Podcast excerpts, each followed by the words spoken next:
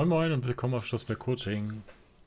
Schön, dass du reinschaust. Heute mein dritter Perspektivwechsel, äh, in dem ich versuche, euch verschiedene Sichtweisen zu einem Thema näher zu bringen, zum Nachdenken, aber auch und vor allem zu Dialogen anregen möchte.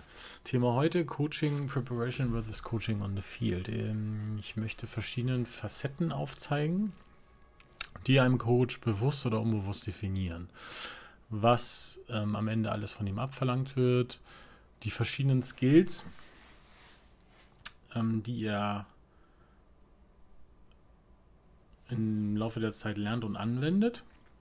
Und dass, dass einem Coach immer bewusster werden sollte, welche Skills das sind, ähm, die er in seiner Laufbahn erlernt. Und dass er dann bewusst damit umgehen muss, wo sind meine Stärken, wo sind meine Schwächen, wo muss ich mich weiterbilden, wo möchte ich mich weiterentwickeln.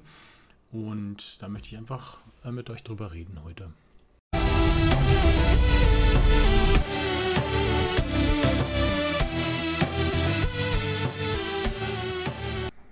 Fangen wir an mit der Preparation. Trainingsplanung ganz, ganz weit vorne.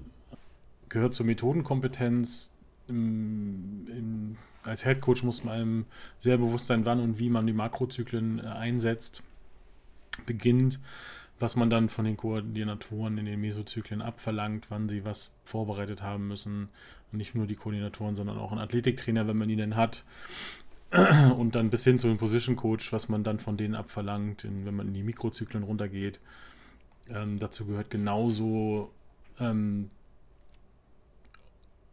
wie gehe ich um mit dem Gear, was brauche ich alles für die Vorbereitung, ähm, wann ist für, zu welcher Stelle das Camp geplant, ähm, Reisen, geht so langsam Richtung Organisation, die da reinkommt wo dann auch ganz schnell die Sozialkompetenz eine ganz große Rolle spielt. Äh, Umgang mit der Staff zu den letzten Punkten, die genannt waren, also ähm, Camp, Gear, Travel, da muss man immer auch unheimlich viel Hilfe in Anspruch nehmen, die auch benötigt wird, um das Ganze auch bewer zu bewerkstelligen. Ähm, die Meetings, die man dann mit eben entweder mit der Staff, teilweise mit dem Team, ähm, mit den ähm, Vereinsmitgliedern, an die man dann gebunden ist, ebenfalls. Also ähm, ob das nur das Board ist, also die, äh, der Vorstand.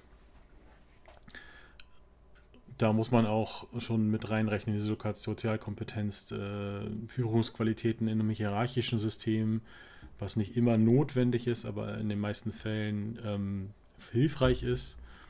Ähm, wenn man noch in der Preseason oder in der Offseason ist, gehört Recruiting genauso dazu, wird Sozialkompetenz, Spieler zu finden, die zu einem ins Programm passen, ähm, Informationen darüber zu bekommen, das mit denen auch ähm, in Gesprächen auch anzuwenden, ähm, wiederholt Kontakt aufzunehmen, dass man das, ähm, dass man da Sicherheit schafft in der, Kont in der Kontaktaufnahme ähm, dann geht es Richtung wirtschaftliche Fachkompetenz. Wenn man da drin eingebunden ist, zu einem gewissen Zeitpunkt ab Koordinator, Head Coach, muss man da auch ähm, gewisse Überblick und Fähigkeiten entwickeln.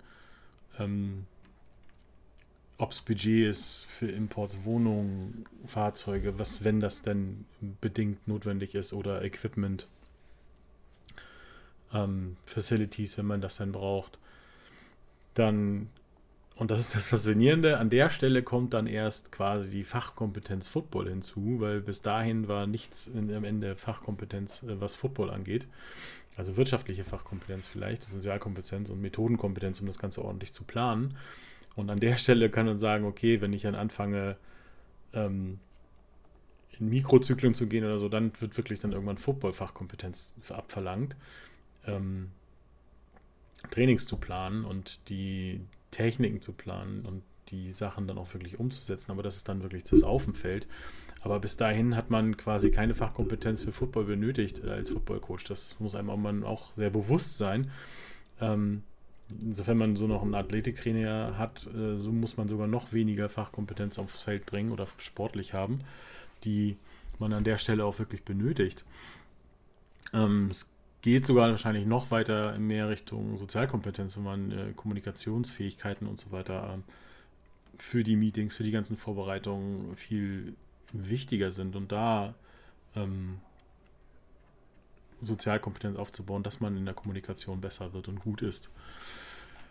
Ähm, und das ist eben das, was man als Footballcoach ganz selten noch auf dem Zettel hat. Und äh, es ist aber ein super wichtiger Teil. Ähm, weil das auf dem Feld ist super wichtig, aber alle anderen Fähigkeiten, die brauche ich genauso. Und desto, ähm, die brauche ich natürlich nicht, wenn ich anfange zu coachen, aber es muss einem bewusst sein, das sind alles Fähigkeiten, die ich entwickeln muss. Nichtsdestotrotz gibt es super viele Fähigkeiten, die auf dem, auf dem Feld, also Coaching on the Field, dann super wichtig sind. Das Aller, Allerwichtigste als Trainer auf dem Feld ist, Geduld zu haben mit seinen Spielern. Ähm, Führungsqualitäten da auch schon zu haben, als ähm, insofern, dass man den Spielern die Sicherheit gibt, die man vielleicht auch als Führungskraft suggeriert, dass man ähm, als letzter essen geht, als Beispiel dafür. Da gibt es auch ähm, super gute Vorträge zu, was, was ähm, solche Sachen angeht. Ähm, da werde ich mal einen Link mit reinpacken zu einem, der da ähm, sogar ein Buch drüber geschrieben hat, das sogar genau den Titel trägt. Super interessant. Ähm, wo es darum geht, Sicherheit zu geben als Führungskraft, Fehler auf sich zu nehmen, ähm, dass man zum Beispiel Spieler nicht richtig vorbereitet hat auf die Situation, ähm, die gewinnen, dann aber auch den Spielern zuzusprechen, weil das sind die, die am Ende auf dem Feld stehen um genau das dann zu fördern, dass die in ihrer Rolle aufgehen können. Positiv zu sein und Enthusiasmus zu haben bei, was, bei dem, was man tut, ähm, fängt schon bei der Sprache an auf dem Feld, dass man positive Sprache benutzt. Da könnte ich jetzt auch einen ganz lang, ich versuche es kurz zu halten, positive Sprache insofern, dass man schon bei Drills anfängt und nicht sagt, okay, du machst das falsch, du machst das falsch, du machst das falsch, sondern dass man schon im Drill Coaching Points so anwendet, dass man sagt, okay, das Gute ist, wenn du das und das tust und versuch das und das besser zu machen, indem du die und die Technik oder den und den Fuß anders benutzt, den Arm anders benutzt. Und dann hast du es gut gemacht, anstatt immer zu sagen, okay, das machst du schlecht, das machst du schlecht. Da wird er auch keine, keine Verbesserung draus machen können, weil er eben nicht weiß, was er besser machen soll.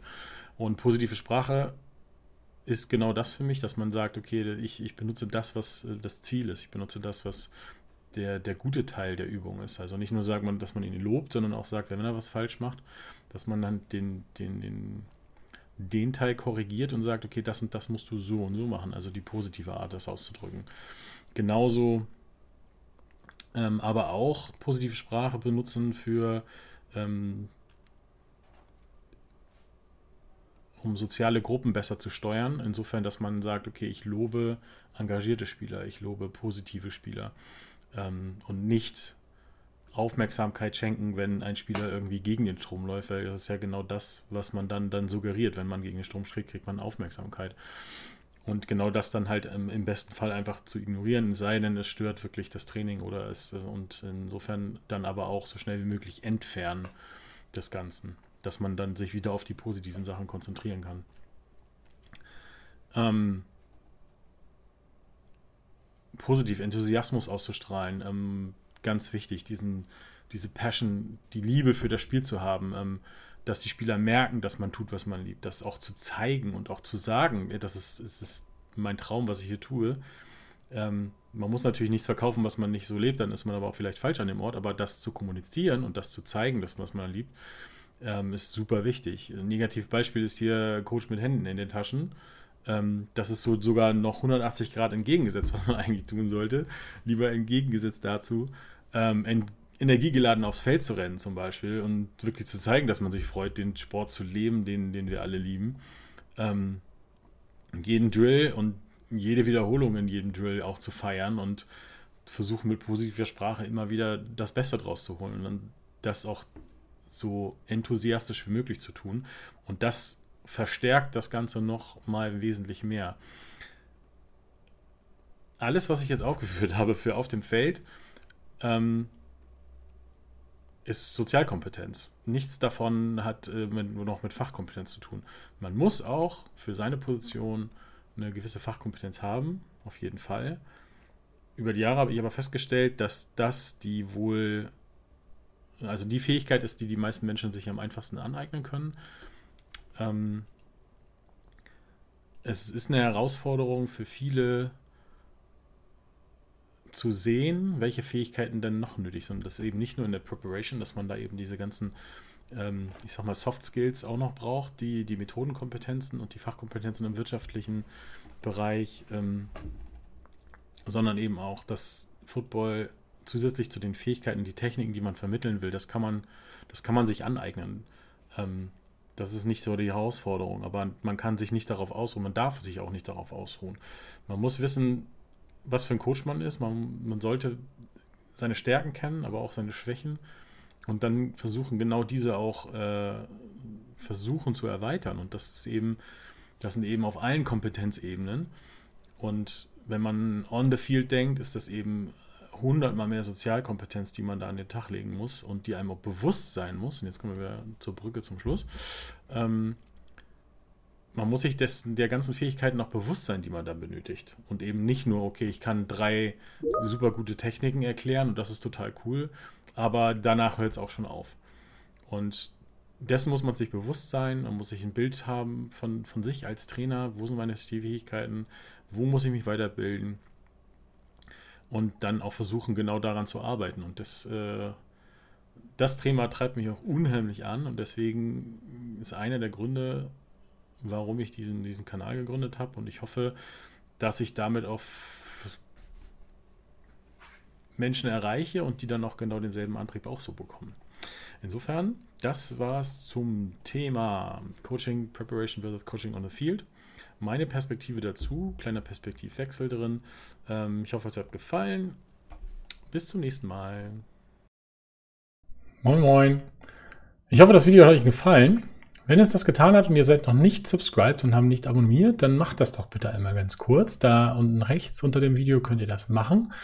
Ähm, vielen Dank dafür, sowieso für alle Subscriber. Ich bin mega dankbar. Ich freue mich über jedes Kommentar und freue mich auch, ähm, die dann auch immer beantworten zu können. Ähm, insbesondere möchte ich noch meinen Patreons danken, die mich dann noch über, darüber hinaus sogar noch weiter unterstützen. Vielen Dank.